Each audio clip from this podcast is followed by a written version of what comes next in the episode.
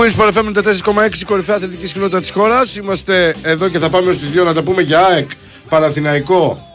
Άκυρο, πάμε πάλι. Για Παναθηναϊκό. ΑΕΚ, έχει την ισοβαθμία ακόμα Παναθηναϊκός, έτσι. Πόσο τίμιος είσαι, Ναι, πόσο ναι, ωραία έχει- ξεκινάς. Δεν το ξέχνα, Πόσο δεν ωραία το κολλάω ξεκινάς. όμως. Ε, με- για Ολυμπιακό βέβαια που είχε πλούσιο ρεπορτάζ. Ε, και για όλη το, την αγωνιστική δράση. Δηλαδή το μεγάλο μάτι, ΑΕΚ μου το πάμε. Δεν υπάρχει άλλη δράση. Νομίζω να είμαι σοβαρή δηλαδή. Ένα είναι το μάτς, έτσι. Ένα Παναθηναϊκός είναι το ΑΕΚ. Μάτς. Τελεία. Κάτι που είχαμε να το ζήσουμε το 96 σε επίπεδο τελικού πρωταθλήματος. Τον οποίο είχαμε χάσει τότε. Είχε νικήσει τότε ο Παναθηναϊκός 1-0 με ένα γκολ του Χουάν Χωσέ Μπορέλη. Το είχε δώσει το μάτς εντός εισαγωγικών, ναι, δεν το είχαμε στήσει. Μην παρεξηγηθώ. ο Ντούσαν ο Μπάγκεβιτ με τις αλλαγές του. Είναι μια αναμέτρηση την οποία θυμάμαι να τον βρίζω συνέχεια. Ε, ζωή να έχει βέβαια, μας έχει δώσει πάρα πολλά ε, ο Ντούσαν Μπάγκεβιτ και ας μην τον έχω, ξέρεις, σε, σε μεγάλη λατρεία εγώ λόγω του 96. Για πες. Ε, Αλλά είχε, κάνει, είχε βάλει τον Μανολάκη τον Παπαδόπουλο, είχε βγάλει τον Κωστή, είχε κάνει πάλι εργάκια ωραία. Και βέβαια χάρη στον Βασίλη τον Τζιάρτα, τον Ελμάγο μα, τον Μπεχταρά μας, το καλύτερο δεκάρι στην Ελλάδα για μένα ever, μετά το Χατσπαναγί, ο οποίος πήγε και ε, τελείωσε τη φάση μόνος του. Ενώ περίμενε ο Μπατίστα σε εντελώς κενή αιστεία να σκοράρει. Και μετά λίγο έλειψε να τον πετύχει ο Μπατίστα μέσα στα αποδυτήρια. Τον κυνηγούσε νομίζω, το έχει τον πει κιόλας. κυνηγούσε Ναι, και ναι, λέει που είναι ναι, το έχει αυτός πει, και το γιατί έχει δεν μου πει. δίνει στην μπάλα και γιατί δεν μου δίνει στην μπάλα. Και τέλος πάντων ήταν ένα ωραίο, πολύ ωραίο παιχνίδι. Να είναι καλά ο Βασίλης. ιονό για εσάς Ναι. είναι ότι και εκείνη τη χρονιά είχαμε ρίξει 4 στον ΠΑΟΚ πριν Α, παίξουμε με εσάς. Ωραία. Και να είναι καλά ο Βασίλης που δεν έδωσε την μπάλα. Δεν έδωσε την μπάλα. δεν έδωσε την μπάλα. Εντάξει, δεν την έδωσε στο παιδί προφανέστατα γιατί πίστε- πίστευε να το καρφώσει. Οκ. Αλλά δε- εντάξει, εκεί τη δίνεις, Εμπίλ. Τη πα την μπάλιτσα εκεί.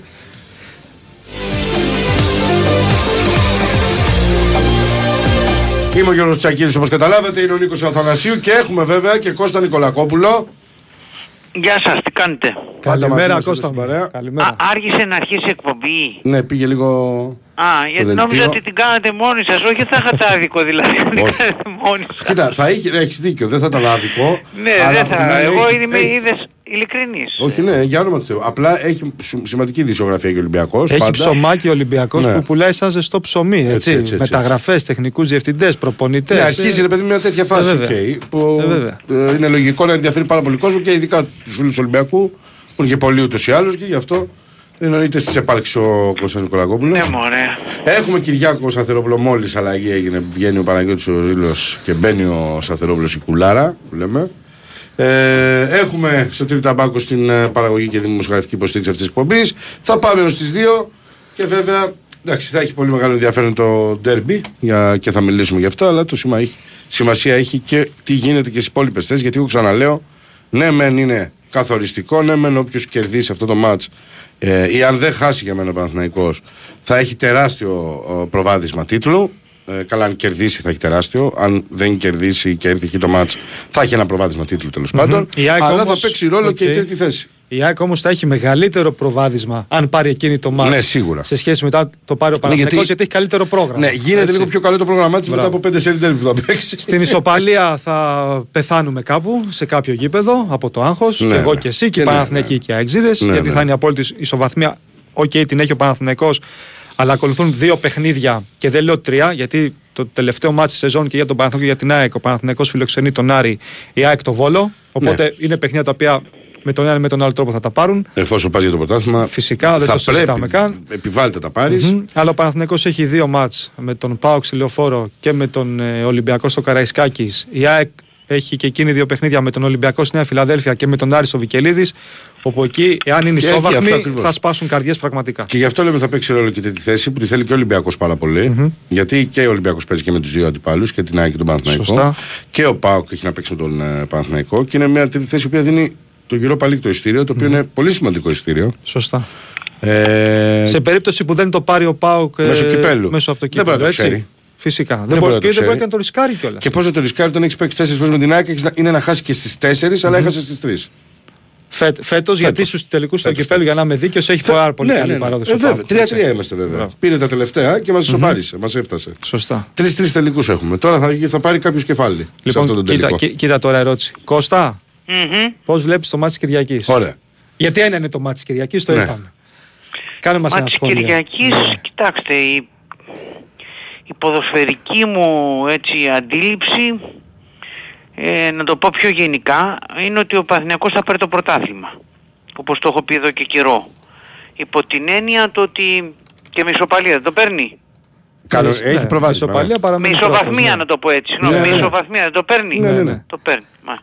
Λοιπόν, νομίζω λοιπόν ότι έστω στην ισοβαθμία θα τον πάρει ο Παναθηναϊκός ε, ποδοσφαιρικά, το λέω υπό την έννοια ότι είναι από, από την πρώτη αγωνιστική πρώτος και δεν θυμάμαι πότε χάνει μια ομάδα πρωτάθλημα τελευταία αγωνιστική, τα, τα τελευταία προτελευταία το ίδιο είναι, όταν είναι από την πρώτη πρώτη ε, στη βαθμολογία.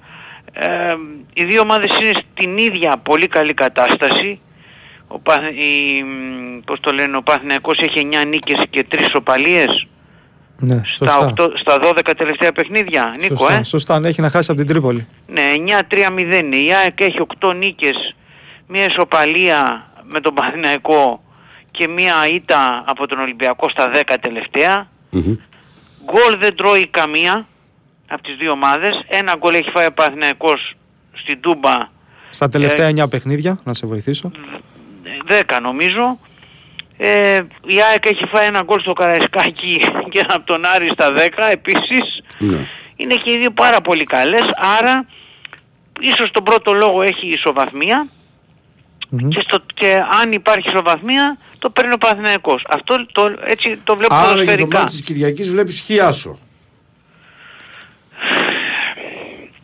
Εγώ το πάω πιο γενικά για το πρωτάθλημα. Ναι, επαναλαμβάνω. γιατί έχεις ναι, δίκιο. κατ' Απλά επέκταση, επειδή είπε για, το, για την Κυριακή ρε παιδί μου. Άσο δεν, δεν, δεν, δεν θα το βλέπω άσο, όχι. Δεν το βλέπω άσο εύκολο, όχι. Ναι, ναι. Εγώ πιστεύω πως σε όλα τα παιχνίδια των play-off είδαμε διαφορετικά αποτελέσματα με εξαίρεση στην Τούμπα το ΠΑΟΚ Παναθηναϊκός Και το ΠΑΟΚΑΕΚ που ήταν και τα δύο διπλά. ε, όχι ενώ σε σχέση με την με κανονική τα- με την κανονική διάρκεια. διάρκεια πρωταθλήματος. Ναι, ναι, ναι. Ναι, ναι. Ε, μ, λίγα τέλος πάντων, ελάχιστα ήταν, αλλά από την άλλη οφείλω να ομολογήσω ότι δύο πράγματα. Πρώτον ότι μ, υπάρχει παράμετρος διαιτησία που θα παίξει σίγουρα ρόλο. Ε, εδώ σε γενικές γραμμές θεωρώ ότι έχουμε δύο ομάδες οι οποίες ε, υπήρχε ένας συναγωνισμός ποιος θα ευνοηθεί περισσότερο. Δεν ξέρω ποιος πήρε ε, Τα λίγο κουκιά τα παραπάνω. περισσότερα, ναι. Δηλαδή δύο μάτς η ΑΕΚ τα έπαιξε με 10 παίχτες από τα πρώτα λεπτά ο αντίπαλος. Ναι. Δύο μάτς. Δύο μάτς ο Παναθηναϊκός τα έπαιξε επίσης με 10 παίχτες από τα πρώτα λεπτά. Από τα 20-10 με τον Όφη από το 5 ξέρω εγώ πότε ήτανε. 8. Δηλαδή δεν έχει ξαναγίνει αυτό. Από πέναλτι να φάνε και οι κότες, καλά, ο Παναθηναϊκός ξεπέρασε κάθε όριο ας πούμε τέτοιο.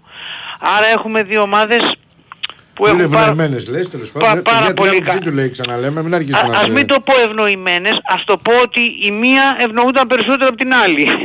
Ναι. ε, ο διαιτής τώρα είναι Πορτογάλος, είναι ελίτ, είναι έμπειρος.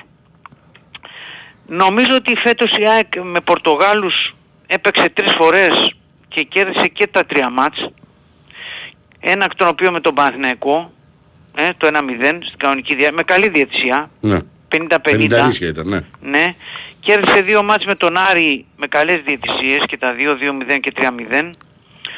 Ο Παναθηναϊκός έχασε το μάτς με Πορτογάλο διαιτή από την ΑΕΚ, είπαμε, και έφερε 0-0 με τον Ολυμπιακό στο Καραϊσκάκι, με καλή για αυτόν διαιτησία.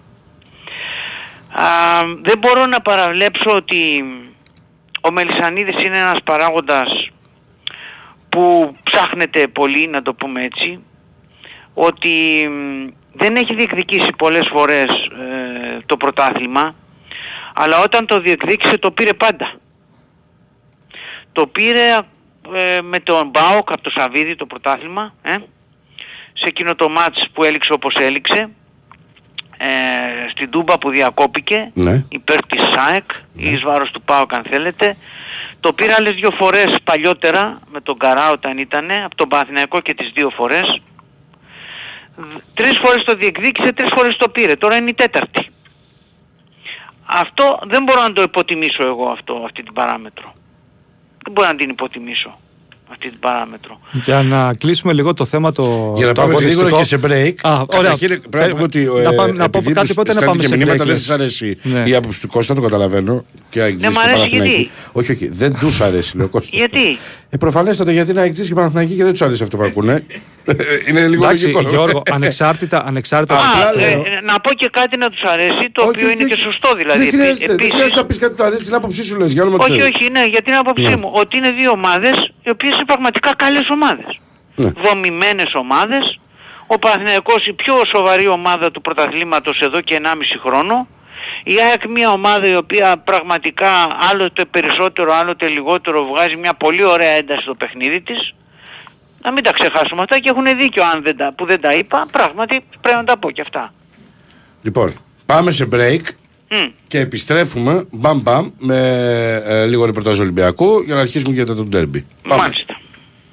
Η Winsport FM 94,6. Αρχίζει το μάτς, το πάθος της μπάλας Πρωτάθλημα Ελλάδας Αρχίζει το μάτς, αρχίζει το μάτς Και τα play-offs στη Super League παίζουν στη Novibet. Με ειδική ενότητα σε site και app, προσφορά χωρίς κατάθεση σε όλους τους αγώνες και δώρο προσκλήσεις για τα derby στους νικητές της Novi League All Star. Novibet. Το παιχνίδι όπως θα ήθελες να είναι. 21 Plus. Αρμόδιος ρυθμιστής ΕΕΠ. Κίνδυνος εθισμού και απώλειας περιουσίας. Γραμμή βοήθειας και θεά. 210 9237 777. Παίξε υπεύθυνα. Ισχύουν όροι και προϋποθέσεις στη διαθέσιμη στο novibet.gr κάθετος info κάθετος όρι. Η Winsport FM 94,6.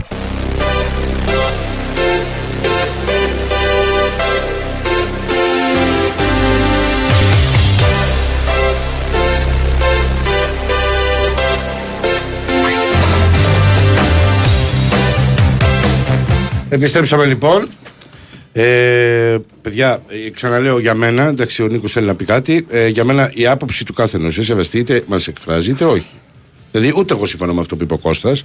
Δεν θα πω γιατί το πες, για μένα.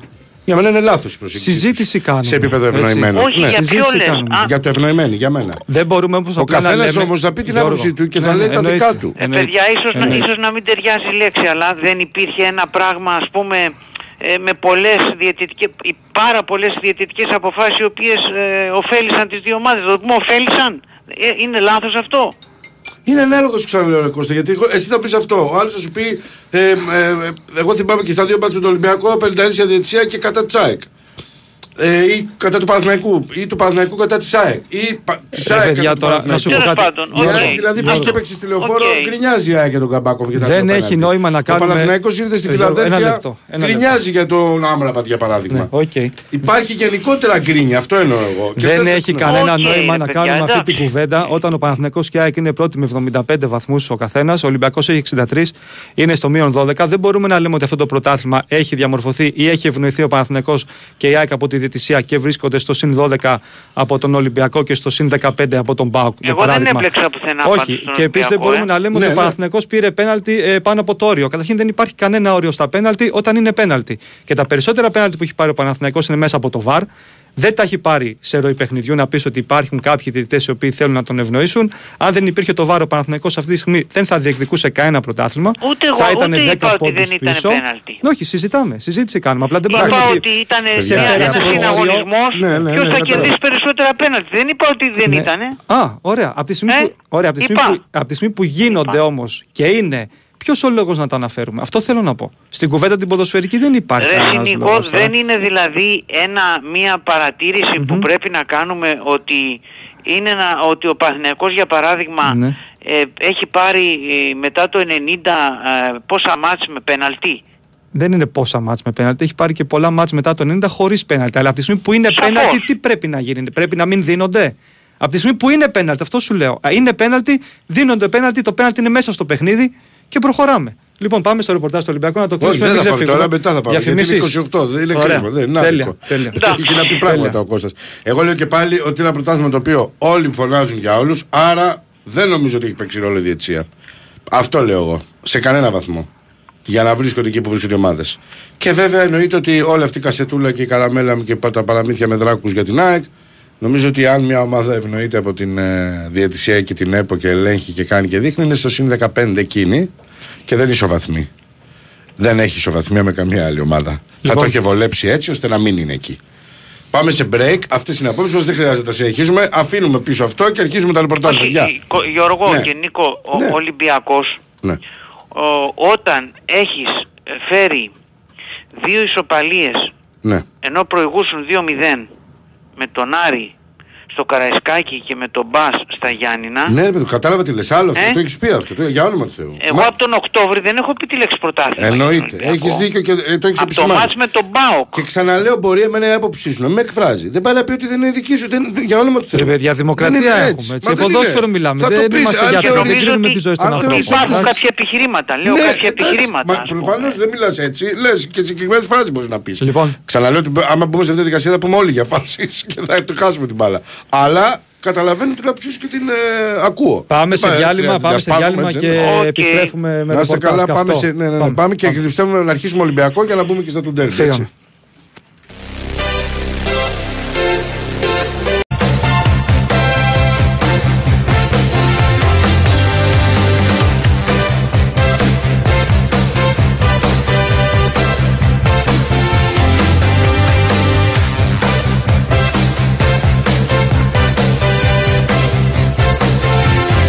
Πάμε να τρέξουμε λίγο εντός να τρέξουμε για να προλάβουμε γιατί θα έχει και τίγες ερωτήσεις. Ε, Κωστά, Εγώ θα μιλάω τώρα στην αρχή. Ε, βέβαια. Μετά δεν θα μιλήσω καθόλου. δεν όχι, πρέπει να θα μιλήσω λες. καθόλου. Θα λες μηνύματα, δεν θα πεις για όνομα του Θεού. Έχει πολύ Αχ, ενδιαφέρον Θεέ για το μου. ρεπορτάζ του Ολυμπιακού. Ναι μωρέ να πούμε λοιπόν ότι ο Ολυμπιακός έχει δύο μέτωπα αυτή τη στιγμή. Το ένα είναι να βρει τον προπονητή που θα οδηγήσει την ομάδα της νέας σεζόν με την ελπίδα να είναι μοναδικός και να μην αυγατίζουμε Ναι, όπως φέτος. να μην γίνει Και το- όπως φέτος, σωστά. και το δεύτερο να κερδίσει το Βόλο για να επιστρέψει στις νίκες μπας και μπορεί να σώσει την τρίτη θέση εάν και εφόσον αυτή αποδειχθεί ας πούμε ε, πολύτιμη για τον Europa League ε, και να κερδίσει τον ε, Βόλο βέβαια Ολυμπιακός όλα θα κρυθούν ε, νομίζω την τελευταία αγωνιστική στη Ντούμπα όπου ο ΠΑΟΚ θα έχει αυτό το πλεονέκτημα αν ο Ολυμπιακός πάει με το πλεονέκτημα το ότι με, και με την ισοπαλία θα έρθει αυτός τρίτος, κάτι μπορεί να κάνει. Δεν είναι όμως σε καλή κατάσταση, αυτό είναι το πρωτεύον, για την ακρίβεια είναι σε κακή κατάσταση και δεν ξέρω κατά πόσο μπορεί να πραγματικά να συνέλθει έχοντας να παίξει και τα δύο παιχνίδια Τετάρτη Κυριακή, τα δύο ντέρμπι, το δεύτερο στο Καρεσκάκι με κλειστές πόρτες, άρα χωρίς τον κόσμο του. Τι ενδεκάδα θα κατεβάσει, δεν έχει δείξει τίποτα ανοιγό και αυτός φαίνεται είναι πάρα πολύ ε, φορτισμένος, ε, δεν το περίμενε ίσως να μην μπορεί να ε, καθοδηγήσει την ομάδα μ, σχεδόν καθόλου, γιατί αυτή είναι η πραγματικότητα.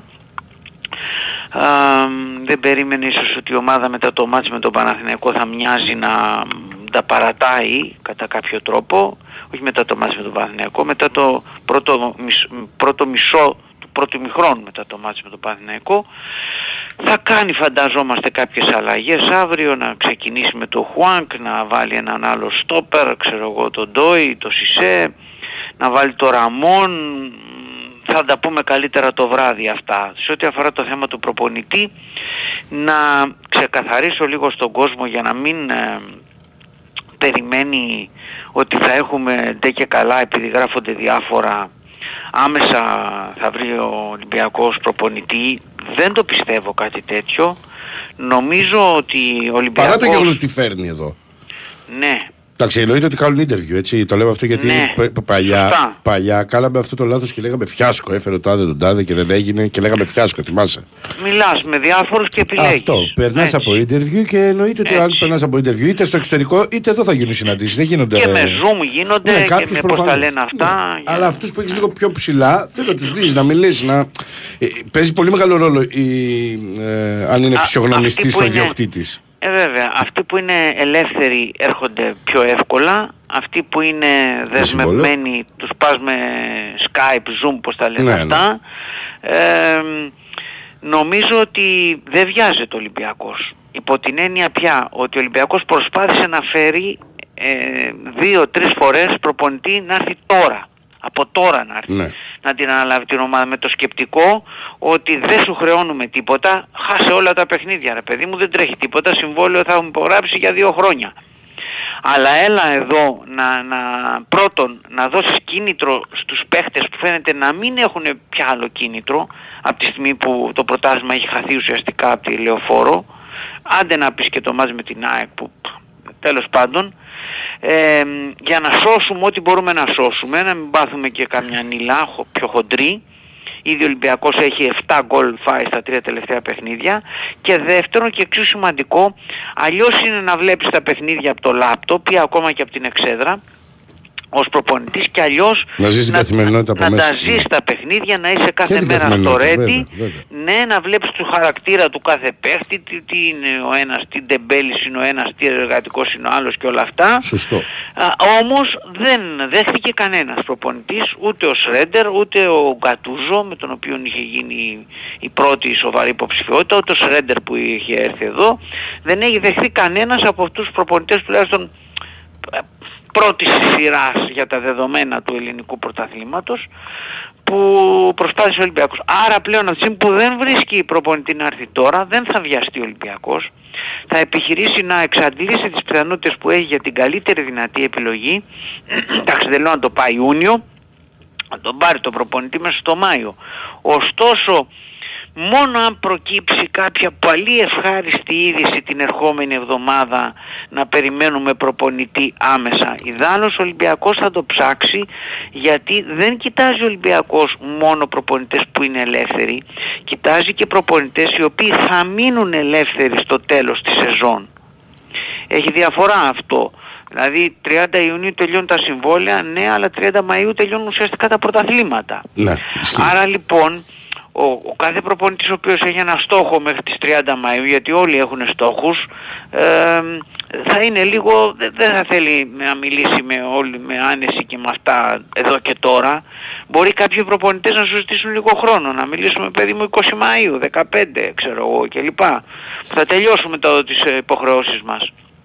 Άρα νομίζω ότι ο Ολυμπιακός θα συνεχίσει τις επαφές του, ε, τα- τα τέτα τέτ, τα zoom και αυτά όλα με διάφορους προπονητές, με τους οποίους έχει εντοπίσει, ε, 5-6 ξέρω εγώ πόσοι είναι, ε, και για να πάρει στο τέλος την θεωρητικά καλύτερη απόφαση. Γιατί έχει γίνει πλέον κατανοητό ότι αν ο Ολυμπιακός αστοχήσει στην επιλογή προπονητή το καλοκαίρι θα έχει μεγάλο πρόβλημα και την επόμενη σεζόν το οποίο μάλιστα θα γίνει ακόμα μεγαλύτερο έχοντας αυτή την αποτυχημένη ε, ήδη σεζόν.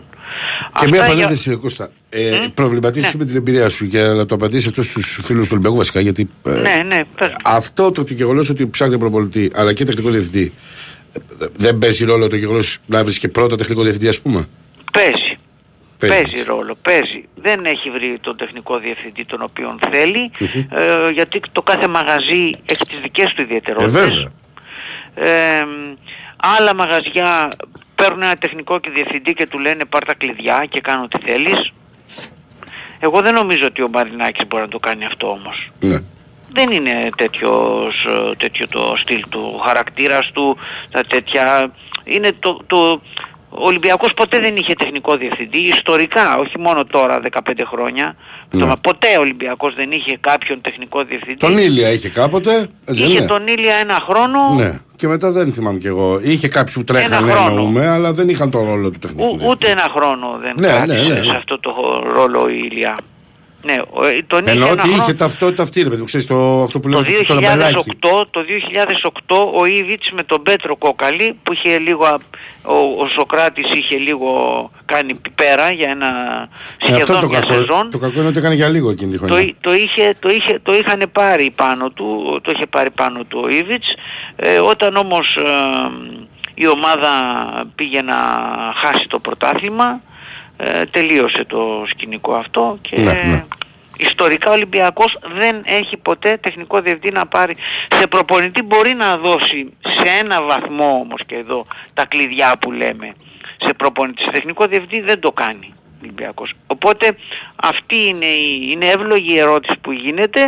Η απάντηση είναι σε σχέση με τις ιδιαιτερότητες του συλλόγου. Χωρίς όμως αυτό να σημαίνει ότι, δεν- ότι αποκλείω την άλλη εβδομάδα ας πούμε, να έχει τεχνικό διευθυντή, οπότε να παίξει και αυτός ρόλο στην πρόσληψη, σοβαρό ρόλο στην πρόσληψη του προπονητή μπορεί να γίνει σε τρεις εβδομάδες για παράδειγμα. Μμ. Ναι. Το ορθό, το λογικό ας πούμε ποδοσφαιρικά είναι πράγματι αυτό. Πρώτα να έχεις τεχνικό διευθυντή, να σε βοηθήσει να βρεις ε, και προπονητή. Ωραία. Λοιπόν, παιδιά, κανονίστε, στέλνετε τις ερωτήσεις για τον Ολυμπιακό και ό,τι θέλετε να ρωτήσετε τον Κώστα για πιτά. Και πάμε εμείς τώρα να μπούμε στη, στο derby τίτλου που λέμε. Έτσι. Για ξεκινά σε ένα πρώτος, μεγάλο βαθμό. ως Ναι, φιλοξενούμενος. ας αρχίσουμε με φιλοξενούμενο. Ε, εντάξει, νομίζω ότι τα δεδομένα είναι λίγο πολύ γνωστά σε όλους σε ό,τι αφορά την κατάσταση στην οποία πηγαίνει η ΑΕΚ σε αυτό το παιχνίδι, όπως και ο Παναθηναϊκός που σου φο- Φοβερή αυτοπεποίθηση και ε, στον ουρανό την ψυχολογία. Κατάφερε να διαχειριστεί υπέροχα το μάτι με τον Μπάουκ. Τη βόλεψαν και οι εξελίξεις του ε, με την αποβολή του Κάργα. Εδώ να θυμίσω ότι δεν πάει να πει ότι κάθε φορά που κάποια ομάδα μένει με 10 παίχτες από το 10 ε, μπορεί να δικαιολογηθεί τέτοια κατάρρευση. Γιατί και η ΑΕΚ είχε μείνει με 10 με τον Μπάουκ, θυμίζω, ε, όταν είχε κερδίσει με τον Λιβάια ένα 0 και είχε μείνει από το 10. Είχε αποβληθεί ο Αραούχο τότε μάλιστα. Και κατάφερε η ΑΕΚ όχι μόνο να βρει γκολ, αλλά να το κρατήσει και μέχρι το τέλος και να κερδίσει τον Πάουκ σε εκείνο το παιχνίδι. Και ο Πάουκ, για να μην νομίζω ότι το λέω επί της ΑΕΚ, είχε φε- ήρθε και είχε παίξει με 10 παίχτες στη Φιλαδέλφια. Και, στη Φιλαδέλφια λέω. Μακάρι να ήταν στη Φιλαδέλφια, θα είχε χάσει. στο ΑΚΑ. Και το μόνο που κατάφερε η ΑΕΚ ήταν ενώ είχαν 0-1 να ισοφαρίσει 1-1 στο 74, αν δεν κάνω λάθος. Ε, γενικότερα έχουμε πάρα πολλά παραδείγματα που ένας αντίπαλος μπορεί να μείνει με παίχτη λιγότερο και όχι να μην κέρδισε ή να έφερε χ, να έχασε, αλλά όχι να, ε, ε, να έχασε με τόσο βαρύ σκόρο ο, ο Πάοκ, γιατί ήταν η πρώτη ε, φορά που έχασε με 4 γκολ διαφορά, με 4-0 δηλαδή, ο Λουτσέσκο, έτσι, επί των ημερών του, δηλαδή είναι η πρώτη βαριά ήττα. Ε, οπότε ήταν εύκολο μετά για την ΑΕΚ να το διαχειριστεί και τον coach. Είδαμε να βγάζει πολύ γρήγορα έξω τον Πινέδα. Ε, να έχει δώσει εντολή μέσα από τα αποδητήρια να, πέσουν οι, να πέσει ο βαθμός έντασης ε, και λειτουργία της ομάδας μέχρι το 60-70 ώστε να μπουν οι αλλαγές για να μπορούν να είναι ξεκούραστοι και οι υπόλοιποι. Ε, ειδικά να το πω από τη μέση και πίσω, γιατί όπως αντιλαμβάνετε αυτοί θα τραβάνε και το κουπί. Έχουμε καλό μαντάτο με τον Μοχαμάντη να επιστρέφει και να είναι 100% έτοιμος και για το μάτι του Παναθηναϊκού, αν χρειαστεί από τον πάγκο, ας πούμε.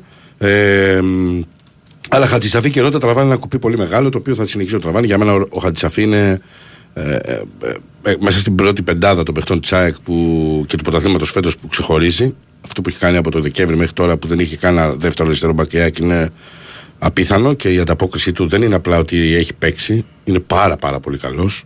Πάρα πάρα πολύ καλός και σημαντικός για το παιχνίδι της ΑΕΚ. Νομίζω μαζί με τον Χουάνκαρ είναι ε, οι δύο κορυφαίοι του αριστερά, στο αριστερό άκρο τη άμυνας του πρωταθλήματος. Ε, μ, η ψυχολογία είναι σούπερ, η διάθεση είναι σούπερ. Τα ντέρμπι της δίνουν ένα, μια ζήμωση για αυτό το match καταπληκτική, διότι η ΑΕΚ κατά τα ψέματα έχει το πιο δύσκολο πρόγραμμα στα playoffs, αλλά ανταποκρίνεται. Πήγε πρέπει να πάει πριν το Πάσχα με πολύ υψηλή απέτηση νίκη στην Τούμπα και να τελειώσει τον Πάοκ στον τελικό του Πάοκ. Ήταν το τελευταίο μάτσο που έπρεπε ο Πάοκ να κερδίσει για να μείνει ζωντανός. Το έκανε. Ο... Το ίδιο έγινε με τον, ε, συγγνώμη, με τον Ολυμπιακό που επίσης ήταν ένας πολύ μεγάλος τελικός για τον Ολυμπιακό για να μείνει στο κόλπο του πρωταθλήματος. Η ΑΕΚ έπρεπε να κερδίσει, το έκανε. Και τώρα πάει σε έναν ακόμα τελικό πρωταθλήματος και για τους δύο τώρα, και για την ΑΕΚ δηλαδή και για τον αντίπαλό της. Και με μεγάλη πέτηση πάλι για νίκη. Γιατί, διότι πολύ απλά η ΑΕΚ δεν έχει την ισοβαθμία όπως είπαμε πριν. Να εξηγήσω, επειδή ήρθε και μια ερώτηση γιατί δεν έχει την ισοβαθμία. Επειδή ο Παναθηναϊκός ολοκλήρωσε την ε, σεζόν πρώτος και τα σκορ μεταξύ των δύο ομάδων ήταν ακριβώς τα ίδια. Δηλαδή από μια νίκη στην κανονική ροή του πρωταθλήματος. Και με τα ίδια σκορ. Αν ο Γκαρσία είχε σκοράρει το πέναλτι που είχε κερδίσει η ΑΕΚ, Σωστά. θα είχε την ισοβαθμία η ΑΕΚ. Γιατί θα είχε περισσότερα γκολ Θα στο- είχε ένα μεταξύ- συμπολ. Καλύτερο συντελεστή. Μπράβο. Αυτό, αυτό μετράει. Δικαίως λοιπόν ο Παναθηναϊκός είναι πρώτος και στην ισοβαθμία θα πρέπει η ΑΕΚ να κερδίσει και αυτό εξηγεί και δουλεύει ο coach με τους παίχτες του ε, σε επίπεδο ε, ε, ουσιαστικά δουλειάς και πάει λέγοντας. Ναι, φίλε, στο 30 του ίδιου αγώνα με τον Πάουκ, συγγνώμη να το πω εδώ, αποκλ- α, αποβλήθηκε και εσάς παίχτης, αλλά δεν κατέρευσε η ομάδα της ΑΕΚ από το 10 έως το 30. Ο Πάουκ από το 12 έως το 30 έφαγε δύο γκολ σε λιγότερο διάστημα από το 10 στο 30. Αυτό σου λέω. Αυτή η κατάρρευση που έγινε του ΠΑΟΚ δεν έχει ξαναγίνει. Σε, σε, σε 4 λεπτά έφαγε δύο γκολ, σου θυμίζω. Έφαγε το πρώτο και 4 λεπτά μετά έφαγε το δεύτερο από το Μουκουντή. Αυτό εννοώ. Εκεί χάθηκε το μάτσο. Δεν έγινε 4-0. Τι εμετικός προπαγανδιστής είμαι. Τα δεδομένα σου βγάζω. Μέχρι να αποβληθεί ο παίχτης σας, τότε η ΑΕΚ δεν έφαγε φάση, όχι γκολ από τον Μπάουκ. Κλείνω την παρένθεση γιατί εντάξει, βολικό είναι να κράζουμε από το κομπιούτερ μας, αλλά πρέπει να ξέρουμε και τα δεδομένα. Ε, και πάμε παρακάτω. Τώρα, σε ό,τι αφορά την δεκάδα, είναι δεδομένο ότι υπάρχει το δίλημα το, της μεσαίας γραμμής ε, από τον ε, Ματίας Αλμέιδα. Ποιο είναι το δίλημα, να ξεκινήσει με δύο χαφ, κύριο, με κύρια χαρακτηριστικά ανασταλτικά, να το πω έτσι. Όχι ότι ο Γιόνσον που είδαμε τον Μπάουκ είναι κόφτης, αλλά αν μη τι άλλο, αν ξεκινήσει με Πινέδα Σιμάνσκι και όχι Σιμάνσκι Γιόνσον, νομίζω ότι έχεις χρησιμοποιήσει ένα χαφ το οποίο είναι πολύ πιο επιθετικογενές. Ε, ο Πινέδα σίγουρα θα είναι σε δεκάδα, δεν το συζητάμε. Νομίζω ότι είναι και εκ των κορυφαίων, αλλά και ο κορυφαίος του πρωταθλήματος για μένα αμέσως. Αλλά δε, δεν υπάρχει και περίπτωση ο coach να μην τον ξεκινήσει. Γι' αυτό άλλο το να πέσει είναι πολύ νωρίς για να είναι φρέσκος και, ξε, και έτοιμος για το παιχνίδι αυτό. Οπότε, τα δεδομένα έχουν ως εξής. Εννοείται ότι πίσω θα είναι ο Αθανασιάδης δεξιά, ο Ρώτα αριστερά, ο Χατζησαφή και κεντρικό αμυντικό δίδυμο ο Μουκουντή με το Βίντα. Έχουμε στα χαφ ή θα πάει με Σιμάνσκι, Γιόνσον, ελεύθερο τον ε, Πινέδα, αριστερά τον Κατσίνοβιτς, δεξιά τον ε, Άμραμπατ ή τον Ελίασον και στην κορυφή τον Λιβάη Γκαρσία ή θα πάει στην πεπατημένη που έχουμε δει αυτά τα παιχνίδια τα τελευταία ο Σιμάνσκι γιατί ο Γιόνσον έπαιξε όλο το παιχνίδι με τον Μπάουκ θυμίζω μαζί με τον Πινέδα στα χαφ όπως δηλαδή ακριβώς το Καραϊσκάκης και οι υπόλοιποι ίδια αριστερά ο Γκατσίνοβιτς, ο Τσούμπερ που είναι σε εξωφρενική καλή κατάσταση ελεύθερος και δεξιά ο ένας και τον Άμρα Μπατελίασον με τον Λιβάη Γκαρσία στην κορυφή. Δεν υπάρχει κάτι σε επίπεδο έκπληξης να περιμένουμε από τον coach. Αυτό νομίζω θα είναι, αυτή θα είναι η λογική. Ε, έχουν και τα δύο. Με ρωτάτε αν θα πάει να το κάνει συντήρηση και θα δοκιμάσει να το χτυπήσει πιο μετά ή αν θα επιλέξει το αντίθετο. Παιδιά, αυτό θα το διαπιστώσουμε στη σέντρα. Νομίζω ότι ε, επιλογή της ε, ΑΕΚ είναι να, και του coach είναι να κερδίσει το μάτς. Άρα, αν θέλει να το κερδίσει από την αρχή, θα το πάει με τον Πινέδα και τον Σιμάνσκι. Με την έννοια, ξαναλέω, τη, του, της διαχείρισης που έχετε στο μυαλό σας. Ε, έχει δει και τον Παναθηναϊκό. Μην ξεχνάτε ότι εμείς, εγώ, ο Νίκος, ε, ο Κώστας ενίοτε, όταν μιλάμε για το παιχνίδι και λέμε τις σκέψεις μας και, την, ε, και το ρεπορτάζ βέβαια, μέσα από το οποίο βγαίνουν και οι σκέψεις μας, ε, δεν μπορούμε να ξέρουμε τι έχει δει στην ανάλυση που έχει κάνει στα βίντεο με τον Παναθηναϊκό, τι έχει κάνει ξανά και ξανά σε επίπεδο συνεργασίας με τους ε, συνεργάτες που έχει ε, ανάλυση στα, δύναμα και, ε, στα δύνατα και δυνατά σημεία του αντιπάλου. Τις μετρήσεις των τις παιχτών. μετρήσεις των παιχτών ακριβώς. Τα δεδομένα που έχουν στι στατικέ μπάλες. Είναι πάρα πολύ μεγάλο το φάσμα που εξετάζουν οι συγκεκριμένοι άνθρωποι και οργανώνουν πριν ένα από ένα παιχνίδι για να μπορούμε να πούμε γιατί το έκανε αυτό. Το δεδομένο που αφορά την ΑΕΚ και πάμε στον Παναθηναϊκό για να πάμε και σε αυτά ώστε να έρθουμε στην επόμενη ώρα να πούμε για τις ερωτήσεις σας. Το δεδομένο για την ΑΕΚ και για τον προπονητή της, θα ρω και για τον Παναθηναϊκό, αλλά δεν είναι δικό μου κεφάλαιο αυτό, είναι ότι ό,τι και να ξεκινήσει σε επίπεδο δεκάδας, δεν μπορεί να του πεις. Ε, είναι παράτερο αυτό που πάει να κάνει. Ναι. Δηλαδή, είτε ξεκινήσει με χαφ του Σιμάτσκι Γιόνσον, για να μπορέσει να το διαχειριστεί, λέμε το παιχνίδι. Είτε ξεκινήσει από την αρχή για να το πάρει εντός εικόνων. Γιατί δεν δεν πάει να πει θα το πάρει επειδή θα παίξει με τον Πινέδα και τον Σιμάνσκι. Μπορεί αλλά να θα είναι παίξει πιο με τον Πινέδα και τον Σιμάνσκι και, και να είναι οι γραμμές πιο Ακριβώς, πίσω και, να, μην πιέζει ψηλά, να κάνει άλλα πράγματα. Ακριβώς, ακριβώς. Ε, όλα αυτά μαζί, πάντως, ό,τι και να επιλέξει, θυμίζω ότι έπρεπε, θα πρέπει να ξέρουμε ότι με, με μια νοοτροπία, με μια λογική και μόνο της νίκης, γιατί δεν έχει κι άλλο περιθώριο ΑΕΚ υπό την έννοια της ισοβαθμίας. Πάμε και στον Παναθηναϊκό. Είναι Για το, το. διπλό θα πάει η ΑΕΚ, ε.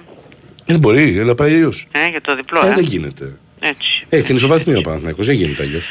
Απλά εγώ είμαι της λογική και του Σάντος, έτσι. Είναι παιχνίδι το οποίο άμα δεν μπορείς να το κερδίσεις, μην το χάσεις. Ναι. Να μείνεις εκεί και να απελπίζεις έστω. Γιατί δεν ξέρεις πώς θα σου κυλήσει το παιχνίδι. Πάντως και οι δύο πολύ καλοί προπονητές είναι. Ναι, Αυτό σας- είναι το σίγουρο. Ισχύει, είναι το μόνο δεδομένο, ναι. Αυτό είναι το σίγουρο. Λοιπόν, πάμε και στον Παναθηναϊκό. Είναι το πιο σημαντικό παιχνίδι, το πιο κομβικό παιχνίδι τουλάχιστον της τελευταίας δεκαετίας. Μπορεί να είναι και παραπάνω ένα μάτς. Αν το πάρει ο Παναθηναϊκός θα έχει βάλει το ένα χέρι στην κούπα, δεν θα είναι πρωταθλητής. Αν πάρει το μάτς το αυριανό κόντρα στην ΑΕΚ, γιατί α, θα πρέπει να κάνει μετά ακόμα δύο νίκες και έχει να παίξει με τον ΠΑΟΚ, τον Ολυμπιακό και τον Άρη, αλλά αυτό το μάτσο αυριανό με την Ένωση στη Λεωφόρο είναι μακράν από το δεύτερο, το πιο κομβικό των τελευταίων ετών, γιατί ο Παναθηναϊκός θα φτάσει μια, ανάση, μια ανάσα, με συγχωρείτε, από την ε, κατάκτηση του πρωταθλήματος, έχοντας να γευθεί τη συγκεκριμένη χαρά από το 2010. Δεν είναι απλά ένα πρωτάθλημα, τον, φε- το φετινό για τον Παναθηναϊκό, είναι ένα πρωτάθλημα το οποίο θα βάλει τέλος σε μια πολύ μεγάλη περίοδο χωρίς πρωτάθλημα, τη μεγαλύτερη περίοδο χωρίς πρωτάθλημα στην ιστορία του συλλόγου.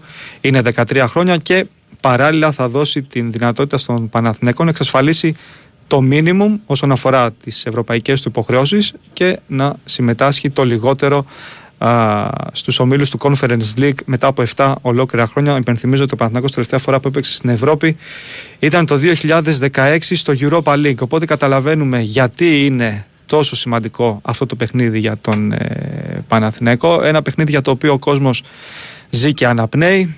Δεν περνάει η ώρα με τίποτα. Θα πω εγώ. Εννοείται. Έχουν κολλήσει οι δείκτες στα, στα ρολόγια. Όσον αφορά το καθαρά αγωνιστικό κομμάτι, η προετοιμασία του τριφυλιού ολοκληρώθηκε με προπόνηση το πρωί στο Κοροπή. Αναμένουμε σε λίγη ώρα την ε, αποστολή. Προβλήματα δεν υπήρχαν. Ε, ο Ιβάν Γιωβάνοβιτς αναμένεται ε, να ξεκινήσει τον Παναθηναϊκό με τον Μπρινιόλη κάτω από τα δοκάρια στο αριστερό άκρο της άμυνας τον Χουάνκαρ, δεξιά τον Κότσιρα και τον Σέγκενφελτ με τον ε, Μάγνουσον στο κέντρο της άμυνας. Ρούμπεν, Τσέριν και Κουρμπέλης η τριάδα στη μεσαία γραμμή. Θεωρώ δεδομένη την επιστροφή του Μπερνάρτ στο αριστερό φτερό της επίθεσης. Υπενθυμίζω ότι ο Μπερνάρτ ξεκίνησε βασικό στην Τούμπα, έκανε το καλύτερο του ημίχρονο με την πράσινη φανέλα και στο Βόλο μπήκε στο 60 λεπτό για να ξεκουραστεί και να είναι φρέσκος για το αυριανό παιχνίδι. Δεξιά υπάρχει έτσι μια μίνι μονομαχία ανάμεσα στον Παλάσιος και τον Μαντσίνη με τον Παλάσιος να φ- είναι μάλλον το, το φαβορή. Ο Μαντσίνη ήταν εξαιρετικός στο Βόλο, δημιούργησε τα δύο γκολ του Παναθηναϊκού και γι' αυτό παραμένει ανοιχτή θέση και από εκεί και πέρα θα περιμένουμε να δούμε τι θα γίνει στην κορυφή της επίθεσης. Ο Ιβάν Γιωβάνοβιτς έχει α, την πολυτέλεια να διαθέτει αυτή τη στιγμή σε πάρα πολύ καλή κατάσταση και τους δύο Σέντερφορ και τον Σπόραρ και τον Ιωαννίδη. Ένα μικρό προβάδισμα θα έδινα στον ε, Σλοβαίνο επιθετικό και από εκεί και πέρα α, θα περιμένουμε να δούμε το πώς θα διαχειριστεί ο Παναθηναϊκός αυτό το ντέρμπι, δηλαδή αν θα προσπαθήσει να επενδύσει στο πρώτο ημίχρονο και σε αυτή την όθηση και την άβρα που παίρνει από την λεωφόρο στο ξεκίνημα των παιχνιδιών α, για να πετύχει ένα γρήγορο γκολ και να μπει σε ρόλο α, οδηγού ή αν θα το πάει πιο συντηρητικά για να μπορέσει α, να ανεβάσει την ε, ένταση και να διεκδικήσει περισσότερα πράγματα σε κάποια τέταρτα α, στο δεύτερο ημίχρονο. Το μόνο σίγουρο είναι ότι ο Παναθηναϊκός θα πάει για την νίκη. Δεν υπάρχει ισοπαλία στο κεφάλι του.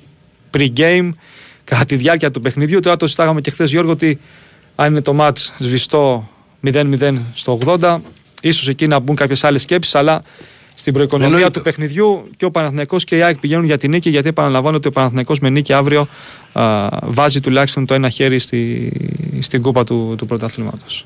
Έτσι πάει, λογικό είναι. Και ε, σωστά λες ότι μετά το 80 είναι 0-0 και μετά. Ε, βέβαια. Ε, είναι και ανάλογα πώς θα πηγαίνει το παιχνίδι, ρε παιδί μου. Άμα το παιχνίδι πηγαίνεις σβηστά όπως πηγαίνεις στη, στη Φιλαδέλφια για παράδειγμα.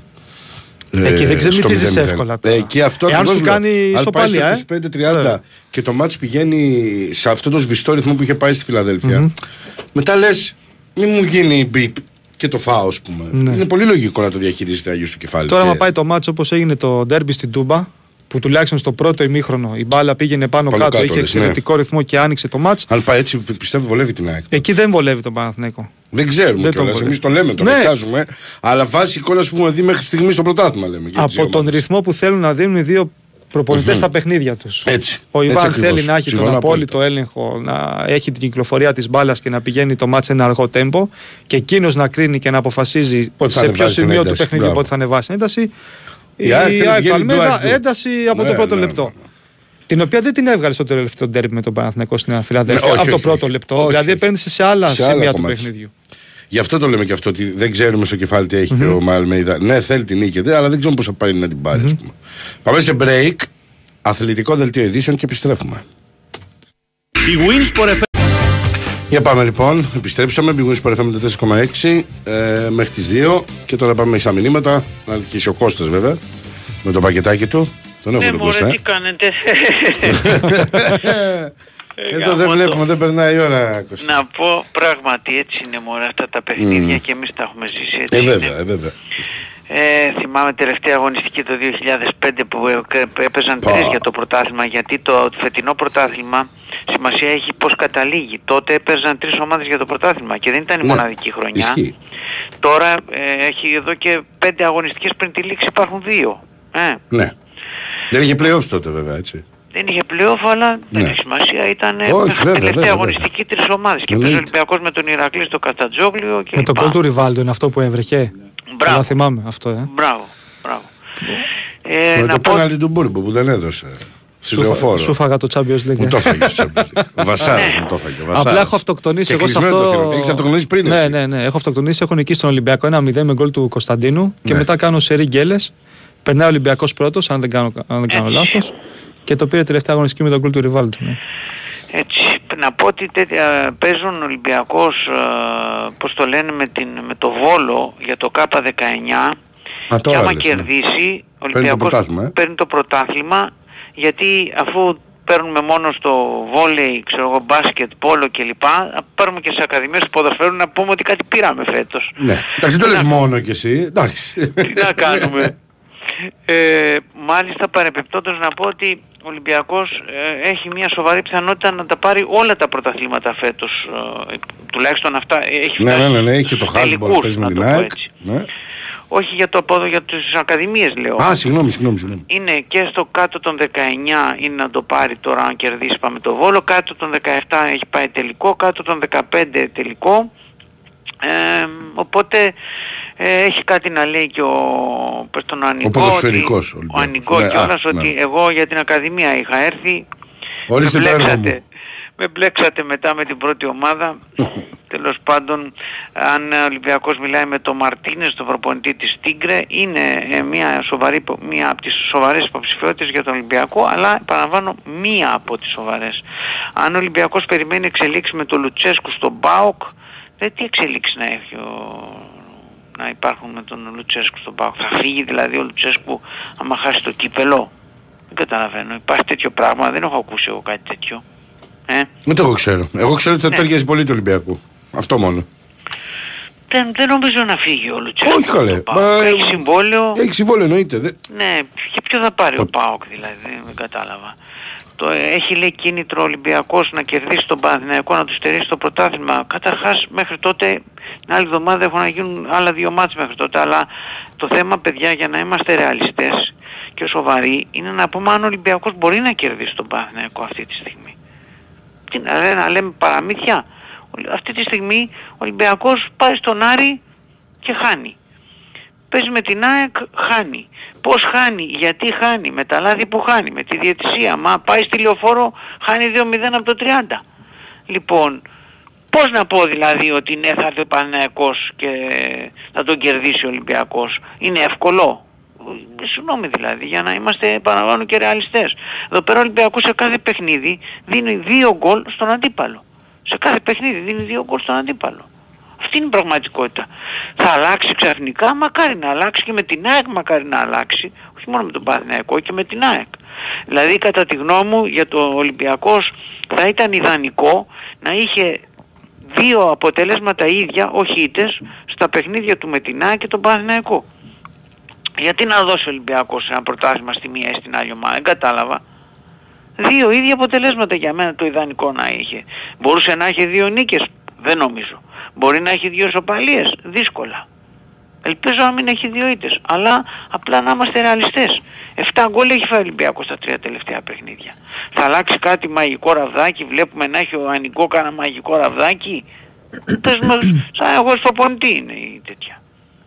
Το καθεστώς του Κανός λέει με την ομάδα του την Μπρέτφορτ τα έχουμε ξαναπεί. Είναι λίγο ιδιόρυθμο, έχει η Μπρέτφορντ το δικαίωμα να το ανανεώσει ένα χρόνο ακόμα. Δεν φαίνεται να καίγεται η Μπρέτφορντ να τον ανανεώσει. Θα θέλει όμως να πάρει κανένα φράγκο. Θα δούμε τι θα κάνει. Είναι μεταξύ τους θέμα περισσότερο. Η κατηφόρα ξεκίνησε ένας ακροατής με το που άλλαξε εκφων- εκφωνητή Ολυμπιακός στο Καραϊσκάκι φέρτε πίσω το προηγούμενο. Μεταξύ όρου και αστείου όλα τα λέμε. Αλλά η αλήθεια είναι ότι στον Ολυμπιακό ε, ε, πάντα υπάρχει ανακύκλωση να ξέρετε. Πάντα γυρίζουν πίσω. Όποιος, όποιος έχει έρθει πάντα γυρίζει πίσω προπονητές, παίχτες κλπ. ε, ενίοτε και πρόεδροι, εδώ φοβάμαι εγώ αν σταματήσω κάποια στιγμή, μην ξαναγυρίσω μετά. λοιπόν, μην γελάτε καθόλου. Μην Γελάτε καθόλου. Με 10 παίχτες λέει έπαιξε και ο Ολυμπιακός στη Φιλαδέλφια, αλλά έβαλε Ναι. 3 γκολ στην ΑΕΚ. Οκ, έπαιξε με 10 παίχτες, αλλά βγήκε ο Μπιέλ όταν κέρδισε 3-0 ο Ολυμπιακός. Δεν είναι το ίδιο πράγμα, ρε παιδιά. Από το να μένεις με 10 παίχτες από τα πρώτα λεπτά και να είσαι με 0-0. Τι στυλ κοινό έχουν λέει ο Γκατούζο και ο Σρέντερ και πώς τους κοιτάζει ο Ολυμπιακός, αλλιώς παίζει ο ένας, αλλιώς ο άλλος. Παιδιά, ε, για να μην κοροϊδευόμαστε, δεν έχει ο Ολυμπιακός μεγάλες πολυτέλειες στο ψάξιμο να βρει ένα καλό προπονητή, να πει ότι εγώ θέλω ακριβώς αυτό. Θα κοιτάξει να βρει την καλύτερη δυνατή επιλογή. Ας κάνουμε την προσευχή μας να, υπα- να βγει αυτή η επιλογή την ποδοσφαιρική προσω- προσευχή μας. Διοικητικά θα υπάρξουν αλλαγές. Πάντα όλοι και κάτι αλλαγές πάντα, πάντα γίνονται στον Ολυμπιακό όταν δεν πάει καλά, αλλάζει οργανόγραμμα κλπ. Θα τα δούμε προσεχώς. Αλλά προέχουν τα ποδοσφαιρικά παιδιά, το ποδοσφαιρικό τμήμα.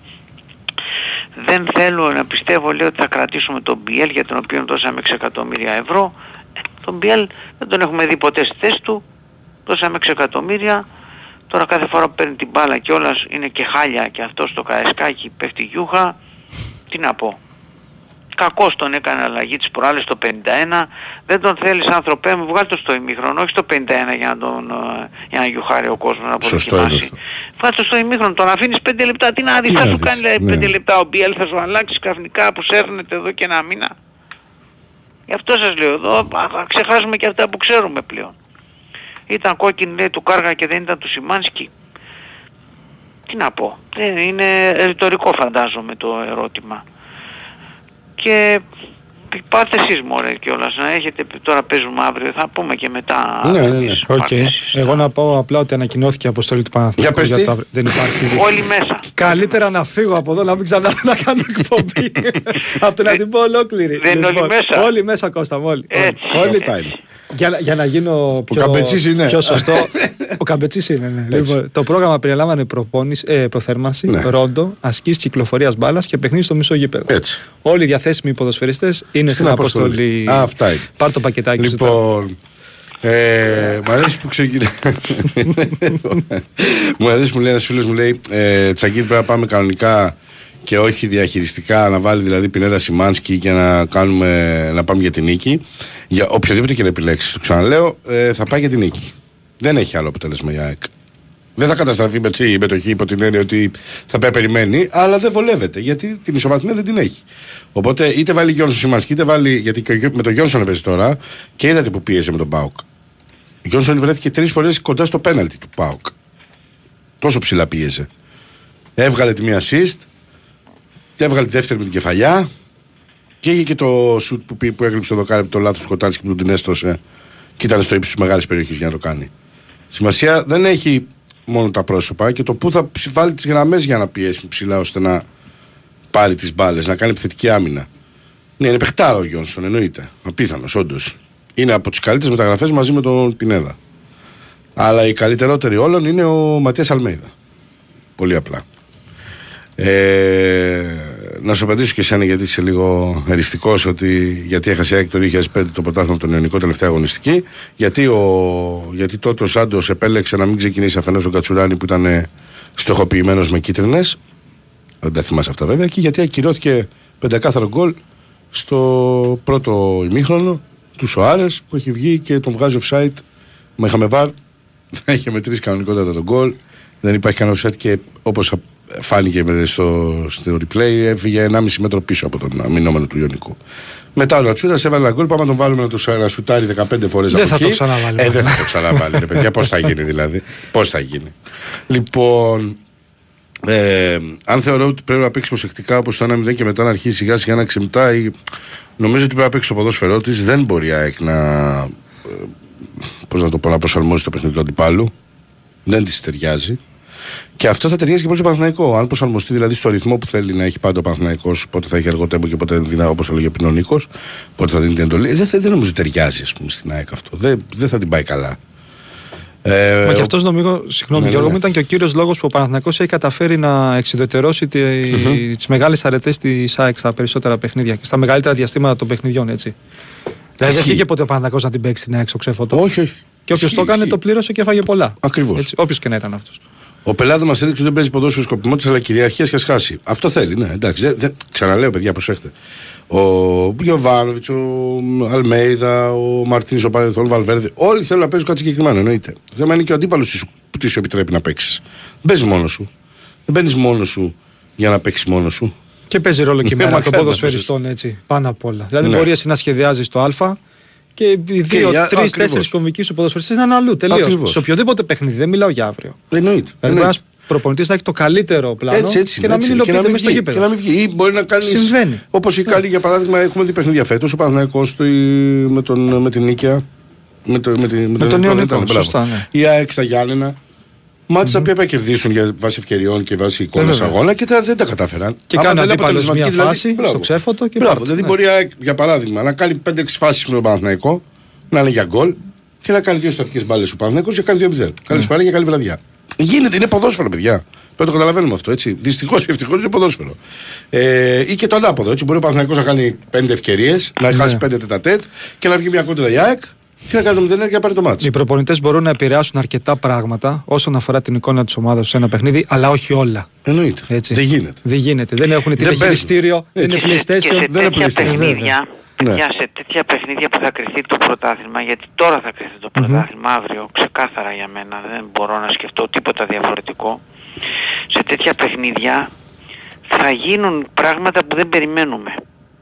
Δεν υπάρχει περίπτωση. Κάτι θα γίνει το οποίο ο, θα είναι υπέρ ή της μιας άλλης ομάδας το οποίο θα έχει το, την παράμετρο το άγνωστο σχή του παιχνιδιού. Μμμ.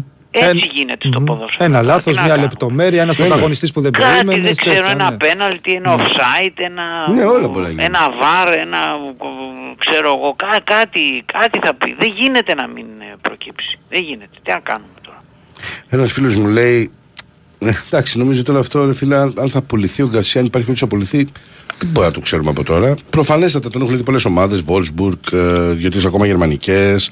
Ε, η Celtic ήταν στο, στο μάτς με τον Ολυμπιακό, νομίζω και τον ε, τσέκαρε. Ε, θα δούμε, παιδιά. Θα δούμε. Είναι πολύ σημαντικό το ότι είναι πολύ καλά ο Λιβάη. Γύρισε Ήταν και η έχει αρχίσει. Θέλτα στο Καραϊσκάκι. θα Και η ξεχάσω Θέλτε να σου παρασκάκι, να το μπράβο. πω της προάλλης. Προφανώς ήταν Ε, για τον Πινέδα. Ε, ε, φαντάζομαι. Τι να σου πω κιόλας. Ναι. Ε, γενικότερα, ο Πινέδα έχει ακουστεί, γιατί έχουμε ξαναπεί για τον Πινέδα, μην και τον ανέφερε ο Κώστας, έχει ακουστεί και για τη River Plate πλέον. Ε, κάποιες γερμανικές σ- στην Θέλτα δεν νομίζω ότι έχουν κάποια διάθεση, δεν έχουν δείξει κάποια Αυτός είναι πρόθεση πραγματικά πώλησης. εργαλείο πάντως. Ναι, ναι, παιχτάρα. Αυτός είναι, Είναι πραγματικά παιχτάρα. εργαλείο. Απλά θα δούμε. Δεν έχει σχολιαστεί καθόλου το σενάριο να μην παίξει ο Λιβάη, αλλά με τσούπερ κορυφή. Δεν έχει σχολιαστεί γιατί δεν προκύπτει από την αγωνιστική σκέψη του coach. Δεν νομίζω να γίνει αυτό. Ο Λιβάη θα ξεκινήσει κανονικότατα. Δεν μου προκύπτει. Δεν το ξέρω. Μπορεί να είναι μια έκπληξη που επιφυλάζει ο coach. Αυτή τη στιγμή όμως δεν γίνεται. Ε, Τσακ θεωρείς πως θα πρέπει να ξεκινήσει ο Άμραμπατ ή ο Ελίασον. Ο πρώτος είναι Ντούκι, ο δεύτερος πιο. Οικοδόμος. Ο δεύτερος πιο αεράτος και πιο επιθετικός. Ε, νομίζω ότι θα πρέπει να ξεκινήσει αυτός που θα τα πάει καλά και θα ανταποκριθεί και στο πλάνο του προπονητή. Και εδώ έχει, βάζω μια προτεραιότητα στον Άμραμπατ γιατί έχει ένα πολύ καλό παιχτική ο Παναθηναϊκός, τον Χουάνκαρ και καταφέρνουν να ολοκληρωθούν τέλος πάντων, θα καταφέρει να ακυρώσει ε, ίσως, αυτά είναι προ-ματ, μία πλευρά του Παναθηναϊκού η ΑΕΚ. Ο Χουάνκα είναι πολύ, καλός, κα- πολύ καλή μονάδα του Παναθηναϊκού από αυτές που λέμε, έτσι. Γι' αυτό το λέω. Ε, εντάξει, δεν θα αλλάζει τα στόπερ, παιδιά, γιατί πάνε πολύ καλά έτσι, ούτως ή άλλως. Δηλαδή, θα βγάλει το Μουκουντή με το βίντεο, έχουν τέσσερα σερή μάτς που είναι τούμπανο. Δεν μπορεί να τους βγάλει αυτούς, παιδιά. Μια ερώτηση από πολύ πριν. Ε, προσπαθώ να σας τις βρω για άλλα, μου πετάει και συνέχεια άλλες. Ε, μ, τώρα, ένας φίλος μου λέει, δεν ξέρω γιατί, ε, τι παιχταράς είναι ο επιθετικός σχετάφε ο Γιουνάλ. Ένα τέτοιο θέλω στην ΑΕΚ και θα βρει και γκολ στα Φιλαδέλφια. Αδερφέ μου δηλαδή. Μπράβο σου που είσαι στο τρυπάκι να βλέπεις ένα παίχτη από τη Γετάφη και να σου αρέσει, ενώ πηγαίνουμε στον τελικό τον τελικό. Και εμένα εδώ με ρωτάει ένας Νίκο, πρέπει να πάρουμε η, Τούμπε, η Τούρμπε και πάλμα από τον Άρη είναι ότι πρέπει για την Πανάθα. Ρε αδερφούλη μου, βρε ψυχούλα μου γλυκιά. Ναι. Έχει να, να πάρεις πρωτάθλημα 13 χρόνια. Παίζεις αύριο το, τον τελικό των τελικών και το μυαλό σου είναι στις μεταγραφέ. Ποιους θα πάρεις; Ε, Εμένα πρέπει να σας το πω Πώς τώρα τον για τι είπε αυτόν, μεταγραφές. πώς τον είπε αυτόν Γιουνάλ. Χετάφε. Γιουνάλ. Γιουνάλ ή Γιουνάλ. Δεν γίνεται να τονίζετε παντού. Έτσι. Α, το σέντερ φορ Ναι, το προφανώς σέντερ φορ. Το λέει, σέντερ ε. φορ λέει. Το σέντερ φορ, ναι. Α, μάλιστα. μάλιστα. Ε, εγώ να πω το εξής πάντως για τα μεταγραφικά και να ξέρετε. Ένα δεκαρικάκι Ναι, 15. 15 εκατομμύρια όντως. Ε, αν μου έλεγαν σήμερα, σήμερα μου το έλεγαν, ότι Γιώργο, δεν θα κάνω ούτε μία μεταγραφή. Αλλά δεν θα φύγει και κανένας από αυτούς που έχεις, θα υπέγραφα. Και ο Αλμέιδα. Το πιστεύω και εγώ και ο Αλμέιδα, ναι. Δεν το ξέρω, γιατί μπορεί να σου πει ο Αλμέιδα, όχι και εγώ θα ήθελα έναν. Έτσι είναι οι προπονητές. Τι Ναι, λέει. αλλά δεν θα, αυτό θα υπέγραφα. Άρα αυτό σημαίνει ότι θα κρατήσει τον Πινέδα από τη Θέλτα Ε, βέβαια. με μεταγραφή. Δεν θα δεν θα πουληθεί ο πουλήσει Λιβάη. το Λιβάη Γκαρσία. Ακριβώς. Εντάξει, δεν θα πάρεις ένα στόπερ που θα ήθελα εγώ, ας πούμε. Εντάξει, οκ. Ή, ε, Ή ένα- τερματοφύλακα, ας ή- πούμε, Ναι, ή ε. τερματοφύλακα, ή φορ. Όχι τόσο Αλλά είναι τερματοφύλακα. πολύ ωραία συνήθως αυτά για να είναι αληθινά. Εννοείται. Εννοείται. Μα δεν βλέπω και τον τρόπο να κρατήσει τον Πινέδα. Όχι που δεν θα θέλει ο ίδιος, θα θέλει. Αλλά όπως είχα ακούσει τον Μουρίνιο, τον πρόεδρο εννοώ της ε, Θέλτα. Και όπως έχω δει και τη Θέλτα, ε, πιστεύω ότι πρέπει να είσαι παράλογος για να μην τον θες πίσω και να τον πάρεις και να παίξεις κιόλας. Ή απλά να δεχθεί μια προσφορά που να μην Ναι, μπορείς εντάξει, να που την να λένε αρνηθείς, πάλι το έτσι. 10. Ναι. Έτσι. Να είναι πολλά Μόνο τα αν, λεφτά. μόνο αν βρεθεί κανένας προπονητής ο οποίος υποτίθεται παίζει αλλιώς και ξέρω εγώ και δεν θέλει Και πώς αυτό αλλιώς, και- δηλαδή δεν χωράει ο Πινέδας στη Θέλτα έτσι όπως τον έχω. Δεν καταλαβαίνω, ειλικρινά. Κάνε τους προπονητές δεν βγάζει άκρη. Ναι, δεν βγάζεις, όχι αλήθεια αυτή. Μακάρι να βρεθεί ένας τέτοιος όπως πέρυσι και μας τον έδωσαν δανεικό. Γι' αυτό πήγαινε φούντο και τον έδιωξε τον προπονητή ο Μουρίνιο μετά. Αλλά τέλος πάντων, φαντάζομαι ένα κέντρο με πινέδα Χουάν και μπροστά φορτούνι. Ε, δεν γίνεται αυτό το κέντρο και δεν θα έφερνε φορτούνι ο. Αραούχο θα έχει μπροστά. Πίσω από τον Λιβαένο. Ή Τζούμπερ. Θέλει διαφορετικά χαρακτηριστικά. Φορτούνι είναι υπερπαίχτη, εμένα το λατρεύω αγωνιστικά. Αλλά σε αυτό που παίζει ο coach δεν θα ταιριάζει ο Φορτούνης. Ε, θα έπρεπε να το αλλάξει λίγο αυτό εννοώ. Να πάρω ένα πακετάκι Εννοείται, γρήγορο. εννοείται, εννοείται, ε. εννοείται. Λοιπόν, αν θα έβαζα βασικό το Μανσίνη την Κυριακή. Μάλιστα. Ωραία ερώτηση. Νομίζω ναι, θα τον έβαζα. Αντί του Παλάσιος δεξιά. Δηλαδή η Μπερνάντα αριστερά και δεξιά το Μανσίνη. Γιατί πιστεύω πάρα πολύ στη, στη φόρμα, στην πολύ καλή ψυχολογία και στην εξαιρετική εμφάνιση που κάνει ο Μανσίνη. Και ο Γιωβάνοβιτς Α. ξέρεις τι πιστεύει; Για πες. Ότι κι εγώ ποιο ατού θα έχω να τραβήξω από το μανίκι άσο. Τον Παλάσιος, γιατί όχι; Ε, το Ε; ίδιο. Ε, το ίδιο. Απλά ξέρεις τι, γιατί το στάγαμε και ο με τον Τάσο Μαντσίνη χτε. είναι, Ναι. είναι, γυρίζει παιχνίδι ο Μαντσίνη. Μμμ. Πάει να γυρίσει παιχνίδι. Τον Παλάσιος δεν τον έχουμε δει και πολλές φορές να έρχεται από τον μπάκο, ξέρεις, για να μπορώ να σου πω Είδες. με σιγουριά Είδες. τι θα μπορούσε να, Ναι, είδες. να έχει κάνει. Λοιπόν, αν ο Πάο πάρει πρωτάθλημα μισοβαθμία θα το οφείλει στον Πρινιόλι. Ε, όχι. Τι εννοεί ο Μπρινιόλη. Ε, Επειδή έπιασε το πέναλτι του Γκαρσία εννοεί μάλλον. Ε. ναι, αυτό. Εντάξει, αν ο Παναθηναϊκός πάρει το πρωτάθλημα, σίγουρα ο Μπρινιόλι θα είναι μέσα στους τρεις ε, MVP του φετινού Top 5 Παναθηναϊκού. δεν είναι μόνο τρεις. Ναι. Εντάξει, top 5. Όχι, θα τον έβαζε στην τριάδα. Ναι. Στην τριάδα θα ήταν σίγουρα, αλλά σίγουρα, πέντε. σίγουρα. Δεν είναι. Α το πάρει ο Παναθηναϊκός στο πρωτάθλημα και δεν βγάζω κανέναν MVP. εγώ.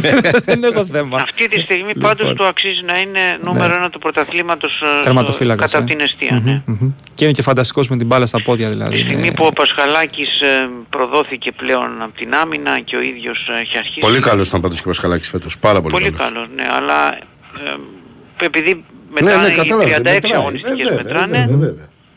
Είναι ο Μπρινιόλη. Αν θα αντιμετωπίσει ο Ιβάν τον τελικό σαν τον Σιμεώνε, δηλαδή να διαφυλάξει τα μετώπιση και να βρει αντεπιθέσει. Όχι, δεν νομίζω ότι ο Παναθηναϊκός θα κατέβει με τέτοια αγωνιστική φιλοσοφία στο χορτάρι της λεωφόρου, γιατί εάν ε, υποθέτω σωστά το πώς αντιλαμβάνεσαι τη λογική του Σιμεώνε, όχι, ο Παναθηναϊκός δεν θα έχει 11 παίχτε πίσω από τη, από τη σέντρα και να περιμένει να χτυπήσει τις αντεπιθέσει. Θα προσπαθήσει να εφαρμόσει τη φιλοσοφία του και τη στρατηγική του και το χαρακτήρα που έχει δείξει όλο το χρόνο, δηλαδή να μπορέσει να ελέγξει το παιχνίδι έχοντας εκείνος την μπάλα στα πόδια του. Αυτό που κάνει η Ατλέτικο του Σιμεώνε προφανώς εννοείς στα μεγάλα παιχνίδια είναι α, να μην έχει την μπάλα στα πόδια της και να περιμένει να χτυπήσει στο χώρο παίζοντας με 11 παίχτε στα 2 τρίτα του, του γηπέδου. Εδώ γράφει ένας φίλος ότι η ΑΕΚ μας έχει σίγουρους και ότι θα το γιορτάσει μέσα στη λεωφόρο. Δεν, το βλέπεις; δεν προκύπτει από πουθενά αυτό γιατί υπάρχουν και δύο-τρία αντίστοιχα μηνύματα, γι' αυτό το διαβάζω. σα ίσα που ο Αλμέιδα πάντα όταν αναφέρεται στον Παναθηναϊκό το κάνει με πολύ μεγάλο σεβασμό, όπως κάνει και αντίστοιχα ο Γιωβάνοβιτς για την φετινή ΑΕ. Διαχρονικά, αλλά και για φέτος, δεν μπορεί να το κάνει η ΑΕΚ αυτό. Όχι. δεν γίνεται. όχι, όχι, όχι, όχι. Τι διαφορά υπάρχει στην πρώτη και στη δεύτερη θέση όσον αφορά στα προκριματικά του Champions League. Ο πρωταθλητής παίζει στον τρίτο προκριματικό, τα πρώτα μάτς είναι αρχές Αυγούστου. Και ο δεύτερος παίζει στον δεύτερο προκριματικό γύρο του Champions League. Το πρώτο παιχνίδι είναι στα τέλη Ιουλίου. Λοιπόν, πάμε να κάνουμε ένα διαλυματάκι, σωστά; Ναι, ναι, ναι, πολιτικό Και δελτίο επανερχόμαστε και μετά με τις ερχόμαστε πα- φορές. και με Παναθηναϊκό γιατί σου έχει, φάγαμε έχει, χρόνο. έχει.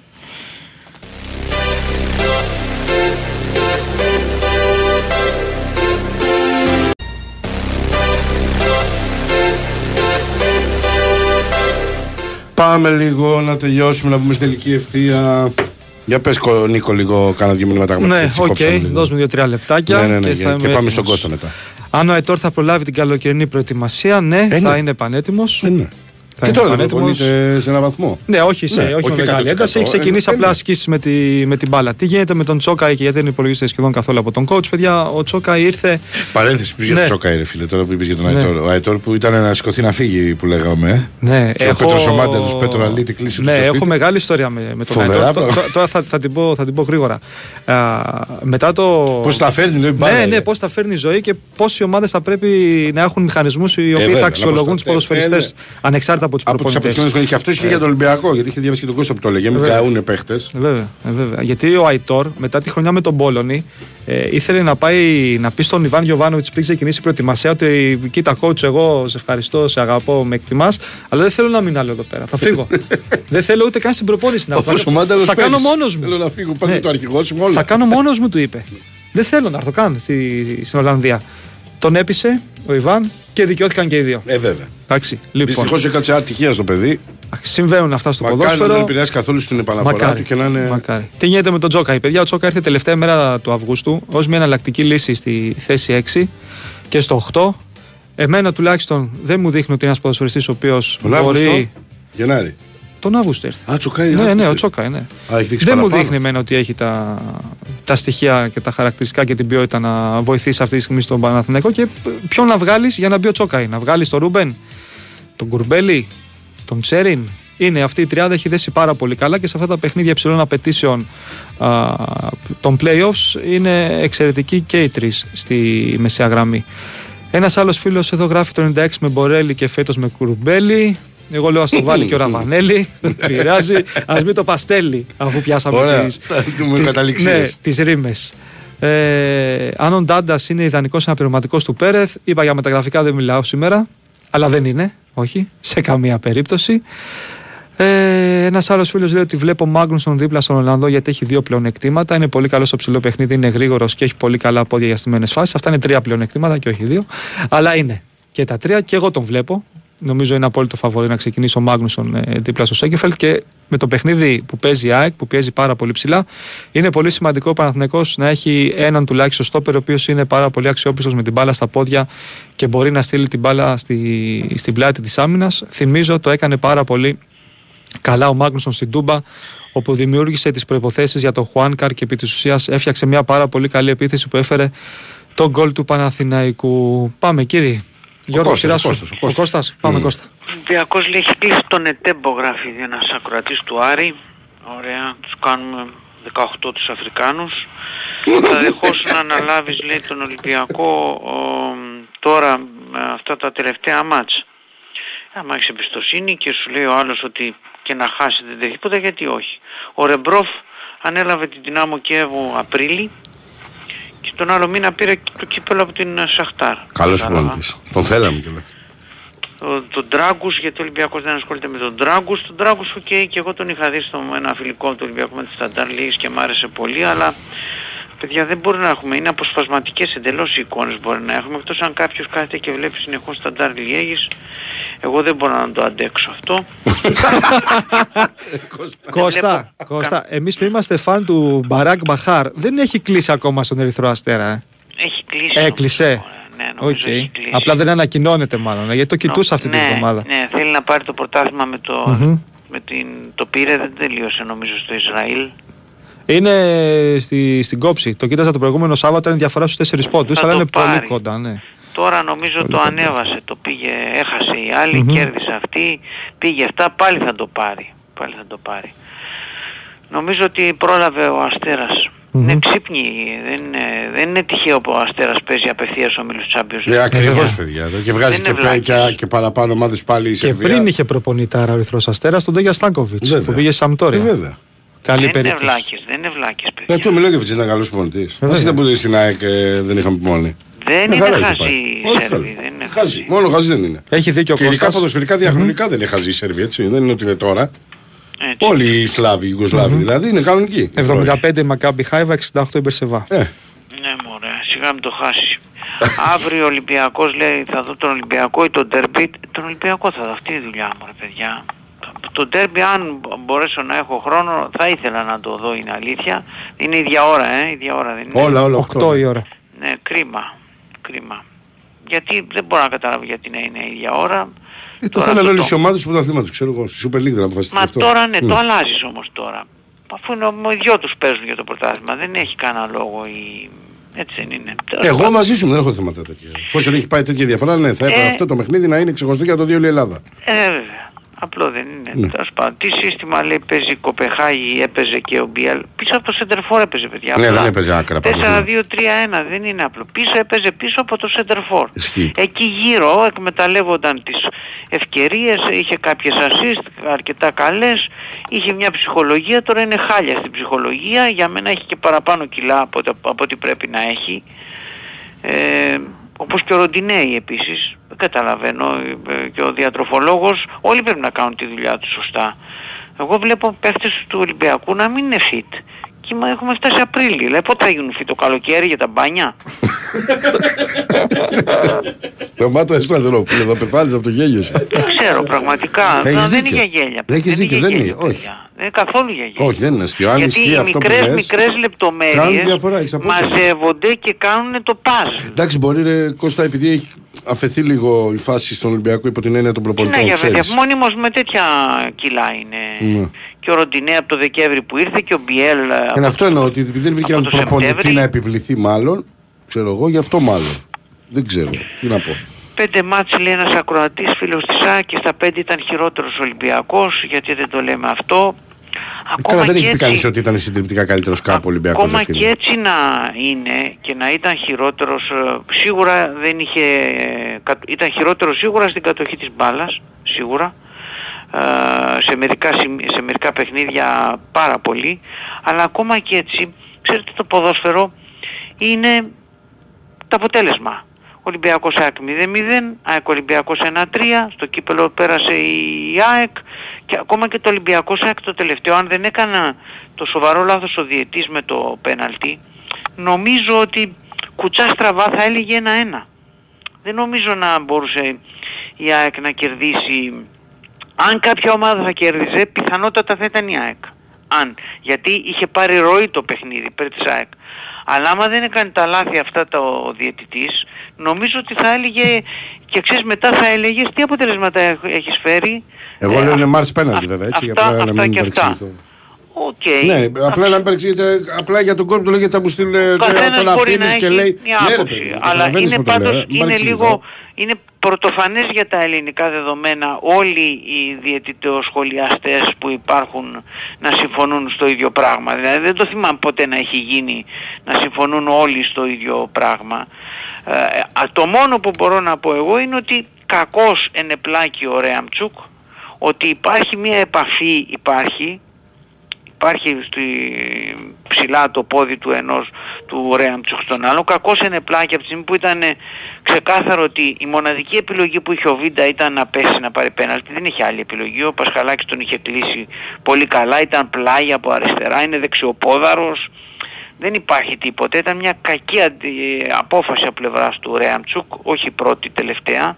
Όταν κουράζεται ο Ρέαμτσουκ χάνει λάδια.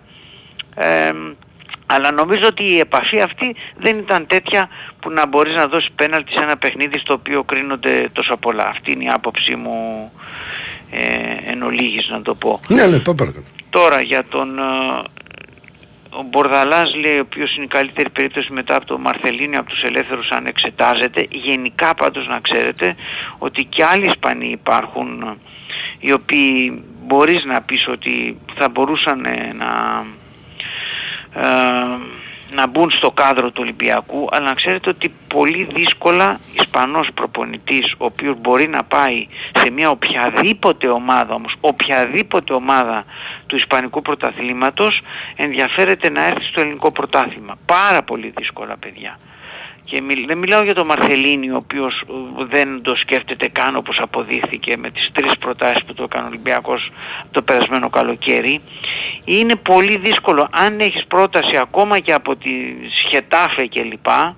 ε, Είναι πολύ δύσκολο. πράγμα. Δεν λέω ότι αποκλείεται να βρεθεί ένας, αλλά αν πας για τον έναν, δεν ξέρω. Δεν ξέρω. Είναι δύσκολο. Πράγματι του Ολυμπιακού του ταιριάζει η Ευ- η Ιβηρική πάντως σε γενικές γραμμές. Ναι, ναι, να το πούμε αυτό. έχει αποδειχθεί αυτό. Ισχύει. Και νομίζω ότι θα πρέπει να γίνουν και δεύτερες σκέψεις στον Ολυμπιακό για διάφορα α, πράγματα. Δηλαδή ε, βλέπω ότι γίνονται κινήσεις ε, για προπονητές από σχολές που δεν πάνε του Ολυμπιακού διαχρονικά και θα είναι λίγο πρόβλημα αν μπορέσει να το και πόσος χρόνος θα χρειαστεί για να μπορέσει να ενσωματωθεί κάποιος με άλλες ιδέες, άλλα πράγματα και, και λοιπά και λοιπά. Ε, αυτό λέει η ιστορία που συνήθως η ιστορία παιδιά επαναλαμβάνεται στον Ολυμπιακό. Επαναλαμβάνεται σε βαθμό εκνευριστικό ας πούμε και στα καλά και στα άσχημα. Έτσι είναι αυτή η ομάδα. Και είναι δύσκολο να την αλλάξουμε εμείς. Για Ναι, πείτε. ναι, ναι. Ένας φίλος μου λέει να υποδεχθούμε την ΑΕΚ στη Νέα Φιλαδέλφια μετά το διπλό που θα κάνουμε για να πανηγυρίσουμε το πρωτάθλημα. Ε, μακάρι καταρχήν να πω εγώ να γίνει το διπλό και να πανηγυρίσουμε το πρωτάθλημα μετά, γιατί δεν θα έχει τελειώσει το πρωτάθλημα, ξαναλέω εγώ. Αλλά δεν μπορούμε να τους υποδεχθούμε στη Φιλαδέλφια, παιδιά, σας το λέω. έχει το πρωτομαγιάτικο παρ, ε, ε, ε, τρίμερο και το πανηγύρι της Πρωτομαγιάς. Από σήμερα μην πηγαίνετε με αμάξι, ας πούμε, στη Δεκελία. Δεν υπάρχει αυτό. Ε, και έχει και πάρα πολύ κόσμο. Δηλαδή, Πέρυσι, για παράδειγμα, στο Παλιγύρι της Πρωτομαγιά, ε, στο τριήμερο, πέρασε ένα εκατομμύριο κόσμος επισήμως. Για να επισκεφτεί το. Ωραίο. Είναι, είναι μεγάλο τέτοιο τέλος πάντων. Οπότε δεν γίνεται, ό,τι και να γίνει, να τους υποδεχτούμε στην Αφιλαδελφία. δεν μπορούν να φτάσουν ποτέ. Εκτός να τους πάμε από την Νέα Ιωνία να τους υποδεχτούμε και τους φέρουμε την υπογειοποίηση κάπως, με κάποιο τρόπο. Λοιπόν, ε, πώς θα αντιμετωπίσει η ΑΕΚ τις μεγάλες μπαλές, λέει, του Μάγνου Σο. Γιατί Μάγνους Σο ο άνθρωπος; Γιατί είναι σω να μην περάσεις τις μεγάλες μπάλες. Σπάζοντας έτσι το pressing. Μάκη μου, ε, νομίζω ότι οι μεγάλες μπάλες είναι πάλι από τον Πρινιόλη. Αυτή την μπάσα από την περιοχή τη μικρή και στον Πρινιόλη που έχει φοβερό πόδι και διαγώνιες. Αυτό αντιμετωπίζεται μόνο με τις γραμμές να μην είναι τόσο ψηλά όσο ήταν με τον Πάκο για παράδειγμα και να ξεκινήσει από το, από το ύψος μεγάλης περιοχής και πίσω η ΑΕΚ το pressing. Μόνο έτσι αντιμετωπίζεται. Αλλιώς αυτό όμως θα το κάνει η ΑΕΚ, τότε θα πάρει μπάλες ο Μάγνουσον και θα παίξει με μεγάλη αυτός. Αν δηλαδή πάει η γραμμή της πιο μπροστά. Και άμα πάει και πιο πίσω της γραμμής, η ΑΕΚ μπορεί να μην χρειαστεί να το κάνει Ναι, καν να και ο μην Μάρκο χρειαστεί να καν. Θα προσπαθήσει παίξει να βάλει χαμηλά την και μπάλα θα ανάμεσα στις παίξει- ναι, γραμμές. ναι, ναι, ναι, ναι. να το δούμε. Οπότε αυτό είναι ε, ανάλογα πώς θα πάει το, το μάτς. Ε, αν δεν θα ήθελα δεξί μπακ, γιατί είπα πριν αυτό ότι θα υπέγραφα ή ο Αλμέιδα, ξαναλέω, αν του έλεγαν το Αλμέιδα τώρα, αυτή είναι, δεν θα αλλάξει κανένας. Πάμε με αυτούς και του χρόνου, θα υπέγραφα. Εγώ αυτό θα λέω. Τώρα δεν ξέρω τι θα κάνει ο Αλμέιδα. Ο Αλμέιδα μπορεί να λέγει όχι, θέλουμε ένα δεξί μπακ, όχι, θέλω και ένα στόπερ, ξέρω εγώ, δεν ξέρω τι θα λέγε. Αλλά εγώ λέω, έτσι είναι δική μου άποψη αυτή. Ε, μ, όχι, παιδιά, πάλι ξαναλέω για το Λιβάη που μου λέει ένας φίλος και το Τζούμπερ θα το ξεκινήσει, το Τζούμπερ να το ξεκινήσει πίσω από το Λιβάη. Εκεί έχει πάει πολύ καλά. Πάρα πολύ καλά. Δεν, δεν νομίζω. Και στο φορ έχει ανταποκριθεί το παιδί, αλλά όχι με τα ίδια δεδομένα. Και εφόσον είναι διαθέσιμος ο βασικός σου φόρ και πρώτος κόρες σου, με 14 γκολ, ας πούμε, γιατί να μην τον βάλεις; Είναι δυνατόν να μην τον βάλεις. Και προέρχεται και με παιχνίδι που έχει βάλει γκολ. Και στα δύο ντέρμπις σκόραρε. Το ένα με πέναλτι και το άλλο με τη- τη σουτάρα με τον Μπάουκ. Απ' έξω. Δεν νομίζω να μην είναι ένα θέλεις. Ένας παίχτη που παίζει πολύ ωραίο ξύλο εντός εικόνων, έτσι ποδοσφαιρικό με τα αντίπαλα στόπερ. Είναι δυνατός, αλτικός, μπορεί να σου βάλει και με το κεφάλι. Ε, ταλαιπωρεί ρε παιδί μου τους αντίπαλους. Βγάζει τόσο καλά το κορμί του, που παίρνει την μπάλα, την προστατεύει και δίνει μέτρα στους υπόλοιπους να αναπτυχθούν. Δεν νομίζω να, να θες να το χάσεις αυτό το πράγμα, ρε παιδί μου. Σε κα... Τουλάχιστον θα, θα μου κάνει ποδοσφαιρικά παράλογο να μην τον δω. Ο Σιντιμπέ έχει πάθει τη θύλα στη γάμπα. Είναι με- σημαντικό το πρόβλημά του. Τώρα, αν θα είναι έτοιμος, θα είναι από το μάτσο με τον Άρη και μετά. Για τα δύο τελευταία δηλαδή, του, με το Βόλο και με το Κύπελο. Η αλήθεια είναι ότι επειδή ήταν πολύ καλά ο Σιντιμπέ, είναι πολύ μεγάλη απουσία. Πάρα πολύ μεγάλη απουσία. Δεν είναι μόνο το Αραούχο. Το Αραούχο μάλιστα δεν έχει φανεί κιόλας. Χάρη στο Τζούμπερ, καθόλου. Καθόλου όμως. Αλλά ο Σιντιμπέ, όχι γιατί είναι καλός ο Ρότα, θα μπορούσε να του δώσεις και λίγο ανάσα, παιδί μου. Να διαχειριστεί τη θέση και να μπορεί να το βάλει στο 60-70 εκεί που είναι δηλαδή ρε παιδί μου με τον ΠΑΟΚ στο 4-0. Θα μπορούσε να βάλεις το Σιντιμπέ και να έχει φρέσκο τον ε, Ρότα. Αν και αν έπαιζε, με, αν υπήρχε στο 100% ο Σιντιμπέ, θα έπαιζε βασικός αύριο ο Σιντιμπέ. Μετά το μάτσο που είχε κάνει στη λεωφόρο με τον Παναθηναϊκό Ρότα και είχε κάνει εκείνο το, τα λάθη, ειδικά εκείνος που ε, δόθηκε το δεύτερο πέναλτι στο Λιβάη Γκαρσία πάνω στον ε, Γκανέα, δεν ήταν, Γκανέα νομίζω. Ναι. ε, που έλειπε, απουσιάζω, όπως έλεγε τώρα η μου πριν. δηλαδή, ε, κάπου είχε πάει ο Ρώτας στο κέντρο, που ακολούθησε το Σπόλαρ, δεν ξέρω γιατί. Υπήρχε ένας λόγος. Δεν έχει γυρίσει από ένα ανέβασμα που έχει κάνει. Ναι, ε, ποτέ, ποτέ. Κάτω από τη σέντρα. Ναι, κάτω Πρέπει να είναι από στην τη εξοχή σέντρα. του Ναι, Παναθηναϊκού. Ναι, Και ναι, δεν ναι. καταλαβαίνω γιατί. Από τότε έβαζε το Σιντιμπέ και ο Σιντιμπέ αντικειμενικά τα πήγε περίφημα. Και με τον Παναθηναϊκό και με τον ΠΑΟΚ. Καλά, λέω με τον Παναθηναϊκό. Οπότε νομίζω ότι θα ήταν σίγουρα στο. Τσάκη έλλειψη Αραούχο δεν φαίνεται καθόλου και αυτό είναι ένα κέρδος που οφείλεται στον Αλμέιδα. Δηλαδή το ότι δεν καταλαβαίνεις ποιος λείπει. Μα Ηράκλειο. Ε, είναι ένα γενικό. Δηλαδή δεν είναι μόνο το Αλμέιδα. Προφανέστατα κύριε το Αλμέιδα. Πάντα ο προπονητής παίρνει τα Ε, βέβαια. εύσημα για όλα αυτά.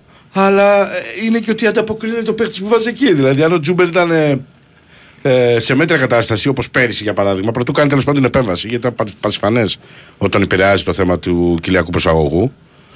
Ε, Προφανέστατα και θα λέγαμε θα ψάχνει να βρει μια άλλη λύση. Θα βάζει τον Πινέδα, θα, βα- θα φέρει τον Κατσίνοβιτς.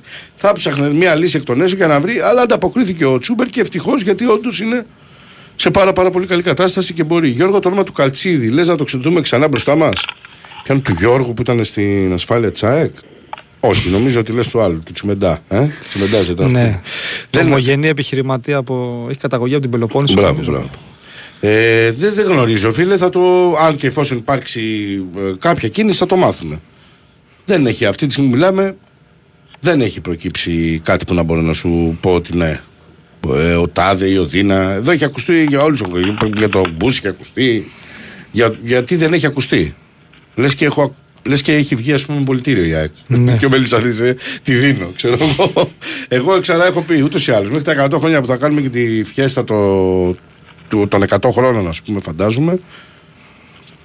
Και θα ήθελα και παραπάνω, αλλά δεν είναι δικό μου το θέμα. Δεν βλέπω το Μελισσανίδη να έχει διάθεση να μην. Και πάλι καλά, λέω εγώ. Λοιπόν, Κώσ, Νίκο, πάρε Οκ, και εσύ. να πάρω ένα τελευταίο δίλεπτο, Έτσι. τρίλεπτο. Αν βλέπω το Verbits για του χρόνου, μακάρι να βελτιωθεί, λέει εδώ ένας φίλος. Παιδιά, αυτό που συμβαίνει φέτος με τον Verbits είναι η εξαίρεση στον κανόνα της καριέρας του. Δηλαδή, δεν είναι ένα παιδί το οποίο έπαιζε μία χρονιά, δεν έπαιζε την επόμενη, ξανά έπαιζε μία χρονιά, ξανά ήταν χάλια την επόμενη.